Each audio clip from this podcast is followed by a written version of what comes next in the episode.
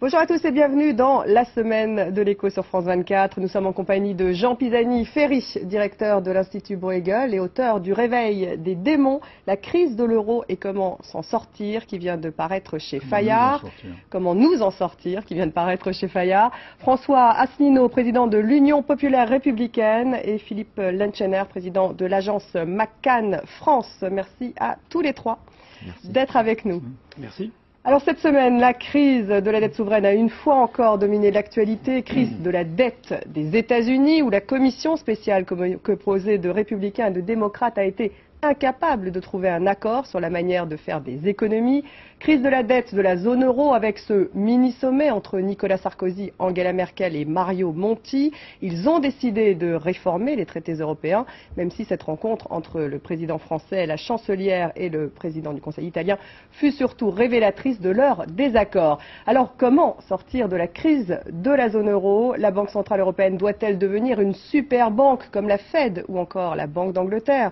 La zone euro va-t-elle évoluer ou craquer? Farah Bouchrak revient sur l'essentiel de l'actualité éco de la semaine. On en débat ensuite.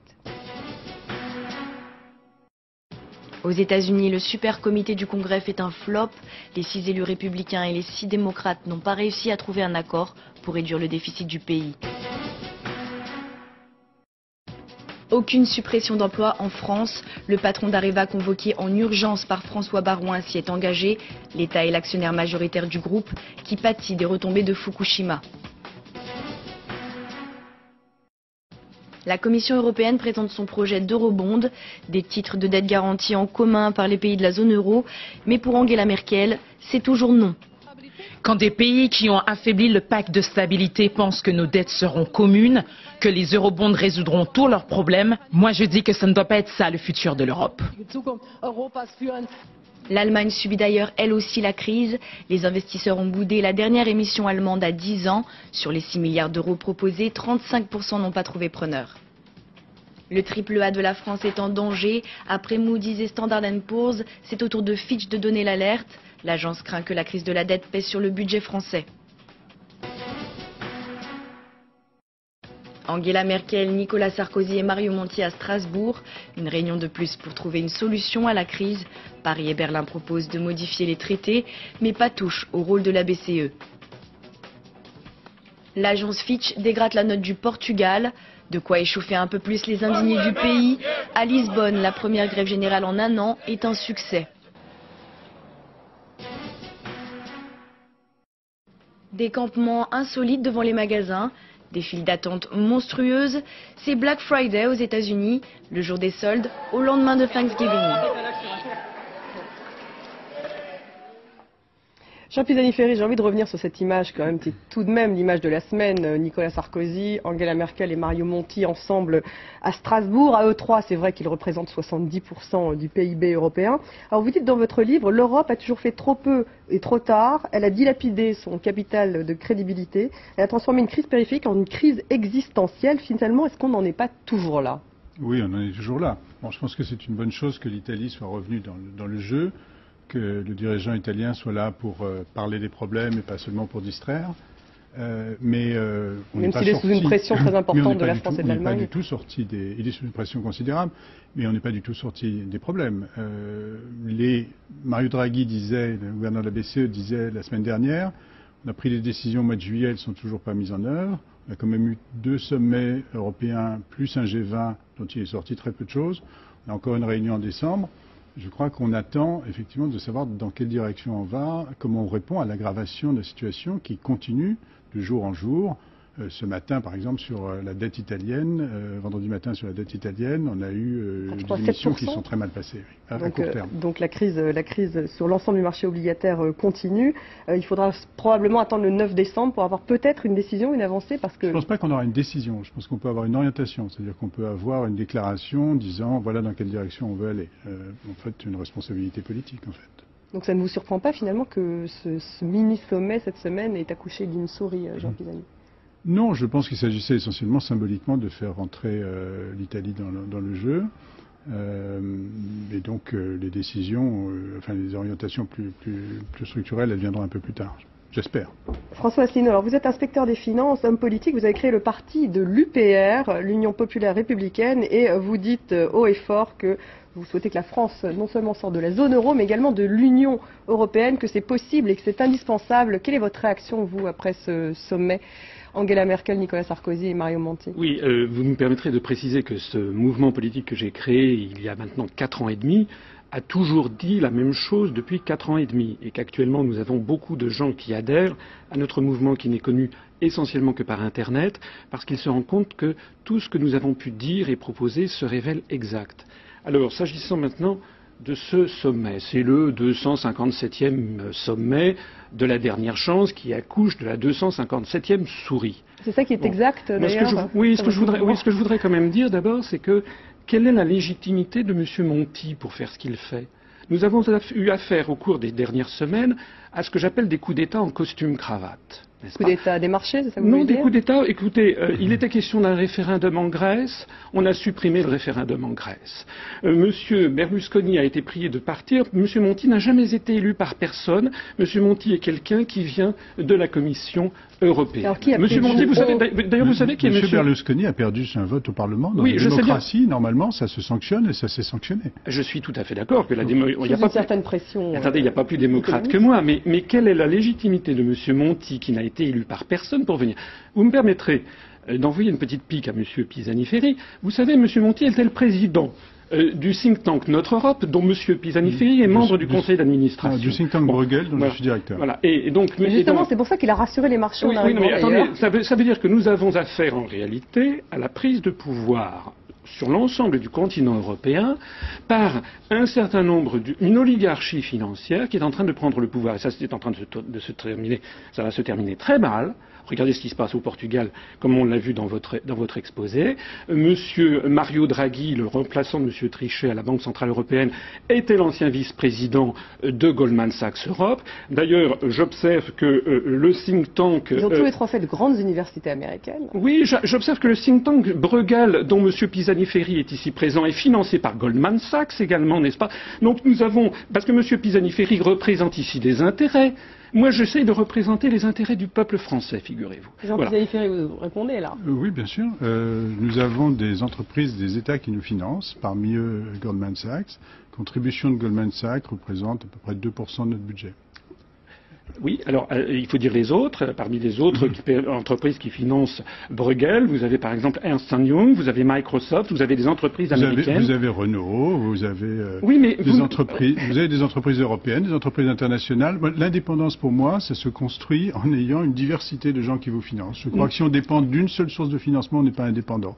J'ai à peu près 40 euh, institutions qui me financent, dont plus, à peu près la moitié d'États et des entreprises, des institutions, et c'est comme ça que j'ai construit mon indépendance. Ouais, think tanks, eh bien- les think tanks doivent tout de même euh, se financer. Philippe Lenschener, qu'avez-vous pensé, vous, de ce sommet euh, Nicolas Sarkozy, Angela Merkel et Mario Monti? Que il, euh, c'est compliqué cette histoire parce que euh, au-delà de et vous avez ici sur votre plateau deux personnes qui, qui montrent les, les positions qui peuvent exister de manière assez claire hein, sur sur ces marchés et au-delà du fait de savoir si ces positions sont, sont justes de l'un ou de l'autre, vous avez les représentations et les images.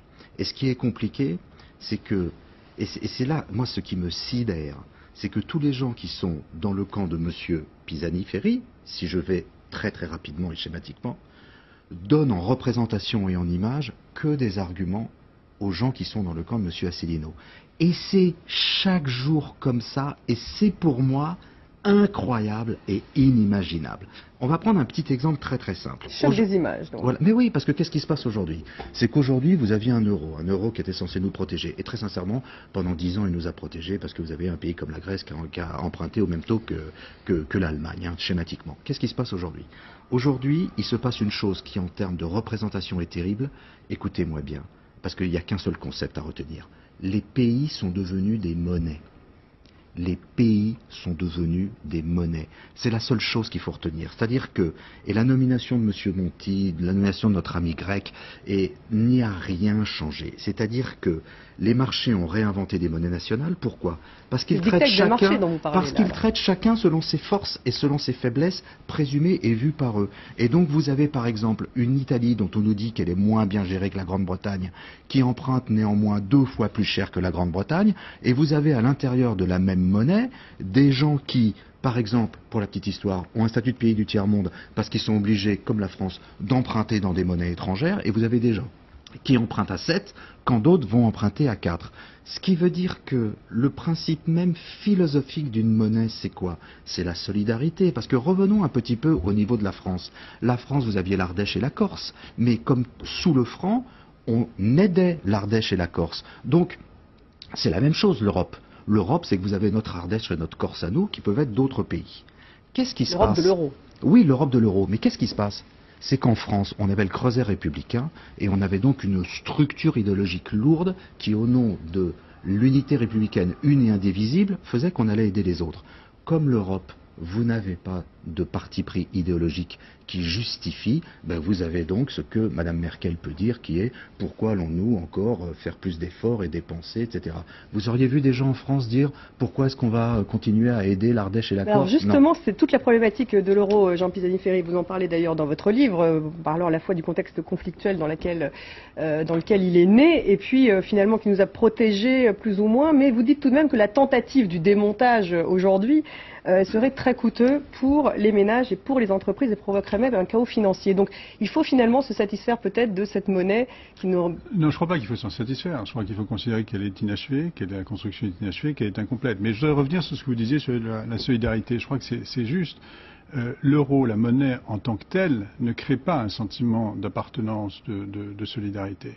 Alors, il y a de la solidarité en Europe à un niveau qui est pas du tout au même degré qu'à l'intérieur d'un pays. Hein, et qui a euh, fonctionné dans le cadre de la Grèce. On a, on a, il faut rappeler quand même qu'on transfère chaque année, euh, euh, je crois, enfin, des montants substantiels au titre de l'aide pour les régions grecques. On fait la même chose pour le Portugal. On a eu tout ce débat pour savoir si on allait aider ou pas les pays en crise. Finalement, on a décidé de les aider. On a même fini par réduire les taux d'intérêt qui étaient beaucoup trop élevés sur l'aide qu'on leur apportait. Donc il y a des éléments, et, on parle de cette affaire d'euro-obligation qui serait la manifestation d'une solidarité sur les dettes. Donc, dans la, dans la, douleur, dans le conflit, euh, se construisent des formes de, solidarité. Toute la question, c'est de savoir si jusqu'où on est prêt à, aller. Mais effectivement, euh, on part d'une situation qui n'a rien à voir avec la situation euh, entre des États séparés, qui n'ont aucune solidarité entre eux, et rien à voir non plus avec la situation à l'intérieur d'une nation. Une situation nouvelle, mais si l'euro craquait, ça serait pour vous plus coûteux que si ce n'était pas le cas. Il faut essayer de sauver l'euro à tout prix. Je crois qu'il faut essayer de sauver l'euro euh, parce que euh, on a chacun d'entre nous, chaque, chaque, pays a des, des, créances sur des autres pays de la zone euro, euh, a des dettes. Et selon, aujourd'hui tout ça est libellé en euros, si l'euro devait craquer, une partie passerait dans une monnaie, une partie passerait dans une autre. Euh, alors non seulement les États, mais les entreprises, euh, les, banques bien sûr, euh, se retrouveraient avec des bilans qui aujourd'hui sont équilibrés, que tout à coup se trouveraient déséquilibrés parce qu'une partie est passée dans une monnaie, une partie est passée dans une autre, et les, valeurs ont complètement changé. Et donc ça, ça provoquerait, je pense, une chaîne de faillite, ça provoquerait un chaos financier. et je pense qu'il faut vraiment essayer d'éviter ça. François Asselineau, évidemment, vous n'êtes pas d'accord avec, cette thèse. Pour vous, il faudrait sortir de l'euro et de l'Europe. Mais c'est pas qu'il faudrait, c'est que de toute façon, ça va arriver. Ce n'est pas moi d'ailleurs qui le dis, moi je le dis depuis quatre ans et demi, je le dis même depuis douze ans en réalité, dans les allées du pouvoir. Mais euh, c'est M. Olivier Sarkozy, le demi-frère du président de la République. qui s'est exprimé sur CNBC. Voilà, qui, s'est exprimé sur CNBC, qui a dit que la zone euro aura explosé sous trois mois. Donc ça veut dire qu'il faut être raisonnable. Est-ce que d'ailleurs vos auditeurs comprennent ce qui se passe? Je pense que plus personne ne comprend ce qui se passe. Parce qu'en réalité, il y a toute une série d'aides financières, de créations monétaires qui sont cachées sous le tapis pour des centaines de milliards d'euros actuellement. Vous parlez de quoi exactement Je parle par exemple du système qui s'appelle le SMP. Vous savez que le système européen de banque centrale rachète des obligations pourries hein, pour éviter, par exemple, que les, les bons du Trésor italiens ou grecs, etc., ne s'effondrent. Donc actuellement, nous avons en gros 200 milliards d'euros qui ont été rachetés par le système européen de banque centrale, c'est-à-dire notamment par la Banque de France. Et on sait que sur ces 200 milliards d'euros, il y a en gros déjà 15% de dettes, de, ça a été racheté au cours du marché. On sait qu'il y a à peu près 15% qui ont été perdus. Ça veut donc dire que depuis l'été, ces rachats ont provoqué la perte de 30 milliards d'euros. Et pour vous, la solution, tout de même, Non, attendez, excusez-moi, j'insiste, parce que ce sont des sujets un petit peu techniques, mais ils nous ont une conséquence très concrète sur la France. Parce que ça veut dire que la France, on a déjà perdu 6 milliards d'euros pour avoir racheté ses obligations. Et quand vous avez monsieur, 6 milliards d'euros, qui est-ce qui va les payer, à votre avis? Quand, il va falloir venir au secours de la Banque de France, qui va les payer? Après, vous avez M. Fillon qui vient expliquer aux Français qu'il va falloir faire un tour de vis supplémentaire. Et c'est quoi? Pourquoi est-ce qu'il va falloir chercher 6 milliards d'euros? D'accord. Donc de toute façon, pour vous, l'euro, la zone euro va craquer. Elle, va euh, craquer pour une raison très simple. Il faut qu'on termine cette première partie. Euh, je vous interromps, pardonnez-moi. On se retrouve après les infos et on parlera dans la deuxième partie de la gouvernance, justement. Ben, comment euh, sauver cette zone euro si on le peut toujours Restez avec nous et très bon journal.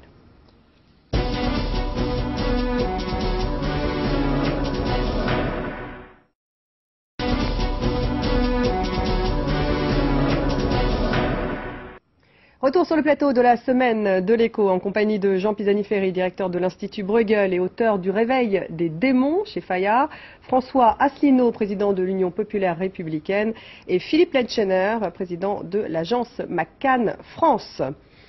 Lors du sommet de jeudi dernier, Nicolas Sarkozy, Angela Merkel et Mario Monti ont affirmé qu'ils allaient modifier les traités européens. Alors la zone euro doit-elle évoluer ou craquer? On écoute le président de la République française nous avons indiqué au président Monti que la France et l'Allemagne, dans les jours qui viennent, feraient des propositions de modification, des propositions communes de modification des traités pour améliorer la gouvernance de la zone euro et pour qu'il y ait plus d'intégration et de convergence des politiques économiques Jean Pisani-Ferry, alors, euh, plus de gouvernance, mais j'aimerais d'abord qu'on revienne sur cette question de la Banque Centrale Européenne, une question d'ailleurs qui a été adressée à Nicolas Sarkozy, auquel il n'a pas véritablement répondu. C'est le grand désaccord, euh, finalement, entre euh, les Allemands et les, autres, on va dire, de faire de cette Banque Centrale Européenne une banque comme la Réserve fédérale américaine, c'est-à-dire qui puisse acheter de manière illimitée de la dette souveraine. Est-ce que pour vous, c'est effectivement une solution que euh, la Banque Centrale Européenne se transforme et devienne une véritable banque centrale euh, dont la puissance de feu est, beaucoup plus importante. C'est une, véritable banque centrale. Elle a une puissance de feu qui est égale à celle des autres.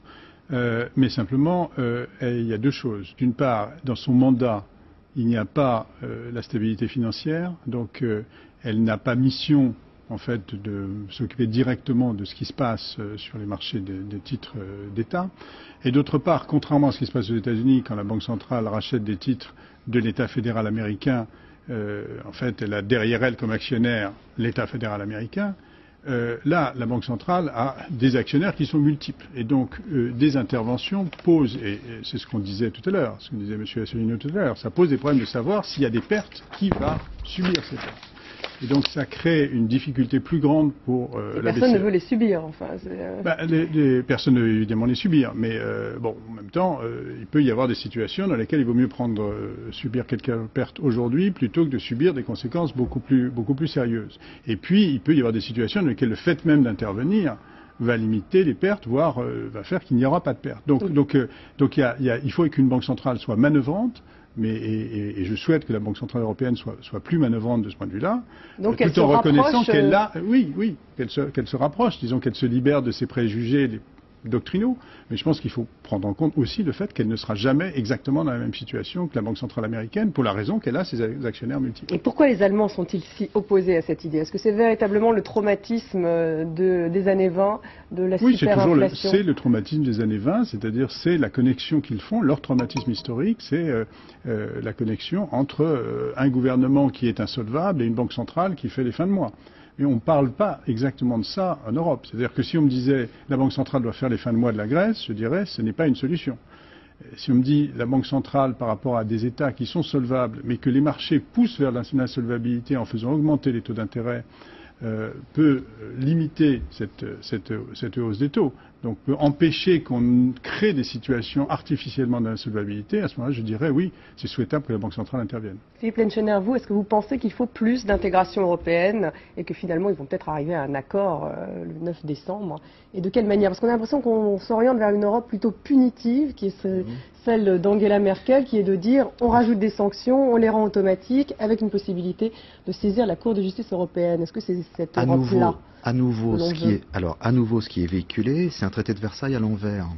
C'est-à-dire que ce qui est véhiculé, c'est des jugements extrêmement durs sur des peuples qui seraient de mauvais citoyens européens, et ça veut dire qu'en termes de réveil démocratique ou de réveil totalitaire plus tard, on ne se rend pas compte de ce qu'on est en train de semer. On est en train de semer des bombes à retardement extraordinaires. Le vrai débat qui n'a pas lieu, et je souhaite qu'il ait lieu parce que je me rends bien compte que sociologiquement et politiquement et philosophiquement, ça rend impossible tous les débats. C'est, il faut reconnaître que historiquement, les gens qui avaient un certain type de position, au moment de Lisbonne, au moment de Maastricht, au moment de la Convention, au moment de la monnaie unique, ces gens-là ont gagné historiquement. Parce que sur 100% des points qui étaient les leurs, ils ont eu raison. Et le fait qu'aujourd'hui, alors on va dire pour aller vite, les nonistes et les ouiistes. Aujourd'hui, ceux qui sont aux mains et qui sont aux manettes sont ceux qui ont toujours dit oui. D'ailleurs, une grande majorité de la population française souhaite rester dans la zone euro. Au moment de la, on n'aura jamais au moment, au, moment de la, au moment de la convention, au moment du vote, ils ont voté oui. Et aujourd'hui, il faudrait qu'ils appliquent 100% des décisions du non. Et idéologiquement, tant qu'ils ne font pas un Bad Godesberg, ce, ce, moment connu par lequel le Parti socialiste allemand avait, avait abandonné toute référence au communisme et au marxisme et ainsi avait pu se révéler social-démocrate. Une petite révolution. Voilà. Tant que les gens comme M. Pisani-Ferry ne reconnaîtront pas la victoire historique sur tous les points de ce camp, vous ne pourrez pas avancer. Parce que regardez, ce que vient de nous dire M. Pisani-Ferry est formidable. C'est il faudrait un peu plus de... Il faudrait... Non, il y a des débats tout simples. C'est que tant qu'on ne crée pas des eurobonds et tant qu'on ne peut pas racheter des obligations d'État, etc., vous les offrez les Allemands n'en veulent pas. Alors, est-ce qu'un jour, ils sont convaincus vous offrez à l'Italie, vous offrez au marché un boulevard pour attaquer l'Italie tous les jours.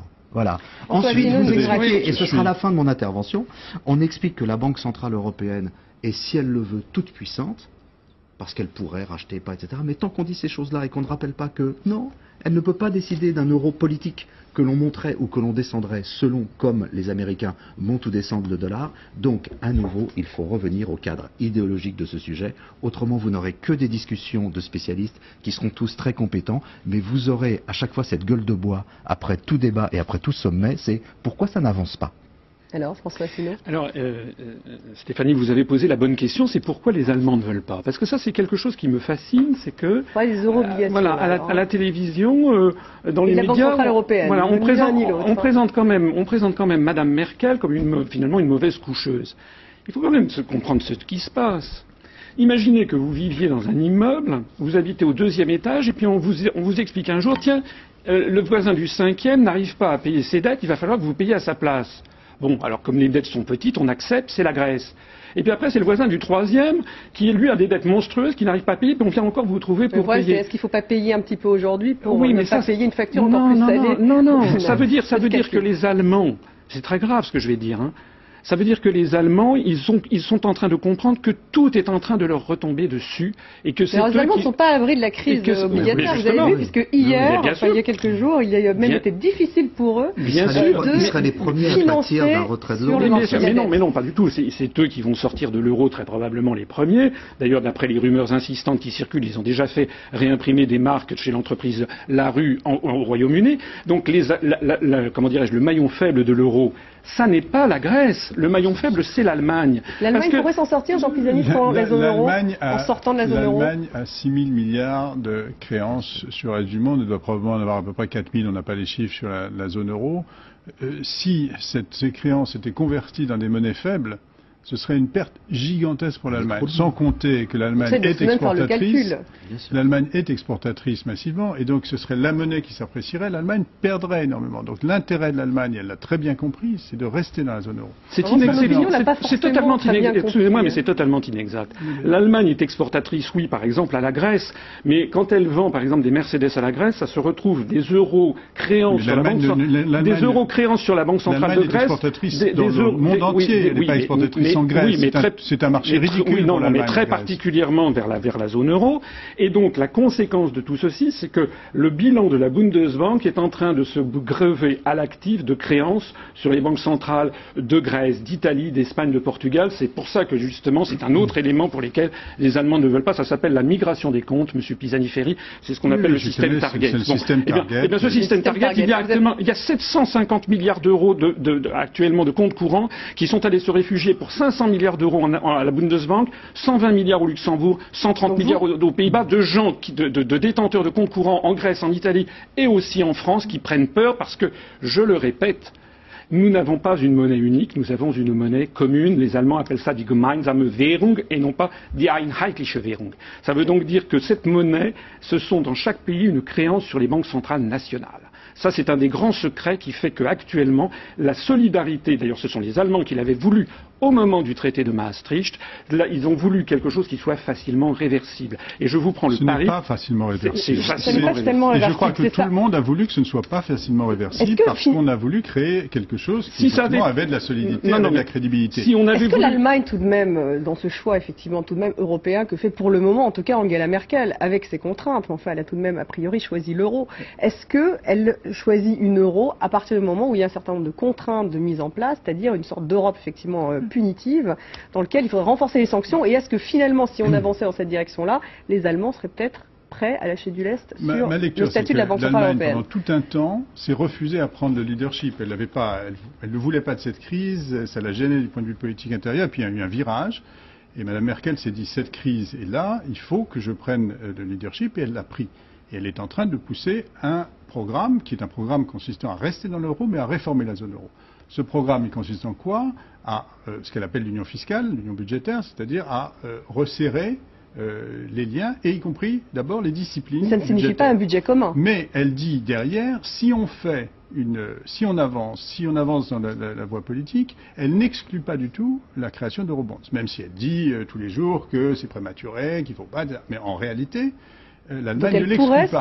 Et donc là, toute la question c'est est-ce qu'on peut arriver à, à- à un accord, euh, une espèce de, de- de deal dans lequel, d'un côté, il y a plus euh, de solidarité à travers la, garantie mutuelle des dettes, mais de l'autre côté, évidemment, ça ne se conçoit pas sans des, non pas des contraintes ou ou des sanctions, mais sans un contrôle euh, du fait du, du montant des dettes que vous émettez avec la garantie commune. Donc on avancerait d'abord sur les sanctions et ensuite peut-être Je pense qu'il faut avancer, il faut avancer des- des- sur, les, sur les deux pieds. Euh, et donc je pense qu'aujourd'hui, l'Allemagne, évidemment, ne propose pas les eurobonds, parce qu'elle elle dit renforçons la discipline.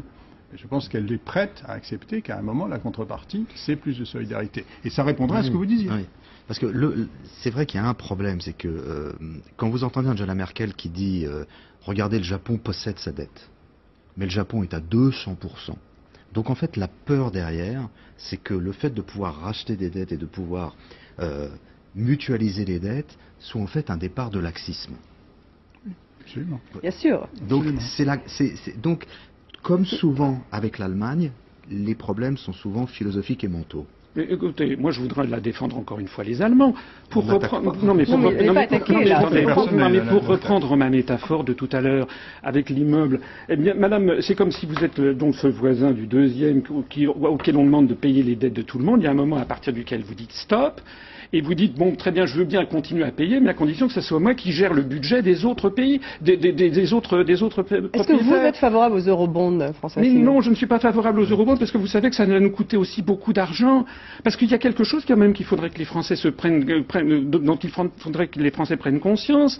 C'est que nos dirigeants à nous prennent des engagements financiers considérables. J'ai parlé tout à l'heure des 6 milliards d'euros de pertes que nous avons déjà engagées. Il y a, un truc qui est très secret qui s'appelle les ELA. Hein, les, les, vous connaissez les choses secrètes, vous euh, Écoutez, demandez aux spécialistes. C'est peu secret. non, oui, ben les ELA, vous savez ce que c'est. Actuellement, la France a à peu près 12 milliards de, de pertes potentielles pour sauver Dexia. Voilà. Et ça, personne n'en parle dans les médias. Oh, si, on Donc, parle de Non, mais attendez. Mais c'est une faillite et qu'effectivement, oui, mais il y a 12 eu milliards d'euros. Attendez, quand vous, vous connaissez, vous êtes journaliste, vous savez quel est, vous savez, national, nous avons, non, non, mais attendez, vous savez, c'est pas l'Union européenne, vous, savez, la zone euro. Mais, pour résumer, vous, en fait, votre solution, c'est tout de même cette sortie de la zone euro et de l'Union monétaire, donc un repli national. Mais ça n'est pas un repli national. Écoutez, de toute façon, pour prendre un petit peu de hauteur de vue historique, toutes les monnaies plurinationales de l'histoire, depuis le sesterce de l'Empire romain, ont toujours explosé. Le rouble soviétique, la couronne tchécoslovaque. C'est l'euro doit être une aventure inédite. Hein. donc, donc, si vous voulez, 2000 ans d'histoire montrent que ça a toujours explosé. Et pourquoi ça a toujours explosé? Parce qu'une monnaie, c'est un peuple et une nation, c'est une solidarité réellement ressentie. Alors le problème, c'est que vous aurez beau dire, vous aurez beau faire, les Allemands ne se sentent pas solidaires des Grecs. Et ça, ça ne concerne pas la France. Hein.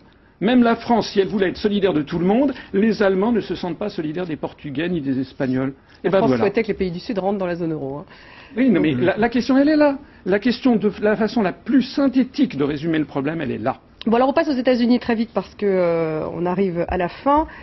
Euh, les États-Unis, évidemment, connaissent aussi une situation de la dette catastrophique. Ils sont prêts à 100%, près de 100% de, de, PIB de dette. Et puis, cette fameuse commission euh, moitié républicaine, moitié démocrate devait trouver un accord et trouver 1200 milliards d'économies en début de semaine. Ça n'est pas le cas. Euh, ils n'ont pas trouvé euh, cela. Est-ce que ça vous a surpris, Jean Pisani-Ferry Est-ce que finalement ça va être un peu une catastrophe pour les États-Unis au final Ça ne m'a pas surpris parce qu'ils ne sont d'accord sur rien. Euh, en Europe, on peut avoir des désaccords, mais, personne ne dit qu'on va réussir à réduire le déficit en baissant massivement les impôts. or, c'est ça la situation aux États-Unis. C'est-à-dire qu'il y a un camp qui dit je ne veux pas toucher un certain nombre de dépenses, et l'autre qui dit il est hors de question d'augmenter le moindre impôt, euh, et au contraire, il faut les baisser. Et donc ça, c'est le, même théâtre se Donc ça veut dire qu'à partir de 2013, il, va y avoir des coupes drastiques dans le budget euh, de la défense et le budget de la santé, en fait. Il va y avoir un mécanisme oui, mais, automatique de mise en place. Eux, ils ont le mécanisme automatique aussi. Ils, voilà, ils ont le mécanisme automatique. Oui, enfin, ah bah, automatique, mais le Congrès peut toujours... Ah, oui. Euh, donc là, là pour le moment... ils ont... Donc là, ils gagnent du temps jusqu'aux élections et ensuite, ces baisses de dépenses automatiques pourraient avoir lieu. Absolument. Et donc, mais, mais, mais euh, bon, si après les élections on a, euh, on a un camp qui, qui, qui domine, à ce moment-là, euh, on aura une, une, une, expérience, une solution dans un sens ou dans l'autre. Sinon, on va rester dans cette, dans cette division qui paralyse absolument et dont la solution est le déficit. Une conclusion, Philippe Letchener, et, et on termine. Bah c'est le mouvement des indignés avec un site web euh, que j'engage tout le monde à aller voir qui s'appelle weare99%.com, nous sommes les 99%.com, avec quel échec terrible d'Obama, puisque au moment de l'élection d'Obama, tout le monde pensait qu'il y aurait quelque chose, un engouement extraordinaire. Ces gens disent, bon ben voilà, maintenant il y a de plus en plus de pauvres, il y a de plus en plus de riches, un Américain sur six est sous le seuil de pauvreté, donc ils ont manifesté parce qu'ils se sentent trahis, pas reconnu, et quand on, pas reconnu, quand on ne se sent pas reconnu, on veut que l'on puisse être vu et on veut se faire voir. Très vite. Euh, moi, je, je, rappellerai simplement que le mouvement des indignés étant soutenu par M. Georges Soros ou par M. Warren Buffett, ça me fait rigoler. Moi, je considère... ils peuvent tout de même avoir quelques, non, mais attendez, quelques intentions nobles, malgré tout. Non, non, non, non, c'est important ce que je dis. C'est-à-dire que qu'est-ce qu'ils proposent les indignés? Concrètement, ils ne proposent rien. Moi, si vous me le permettez, je conseille... Warren Buffett, il propose un impôt sur l'héritage. Donc on peut être milliardaire et avoir quelques Non, mais justement, mais il y a un moment à partir duquel il faut que l'indignation se concrétise dans un mouvement politique, C'est autre chose. Ah c'est autre chose, parce que là, effectivement, on est dans un mouvement euh, très particulier et assez... Euh, et d'ailleurs inédit, c'est une irruption populaire. Merci à tous les trois, en tout cas, d'avoir participé. Enfin, ce qui est sûr, ce ne sont pas les États-Unis qui vont aider l'Europe. C'est un peu euh, la conclusion de cette émission. Merci à vous d'avoir suivi. On se retrouve euh, vendredi prochain pour une nouvelle semaine de l'écho. Restez avec nous sur France 24.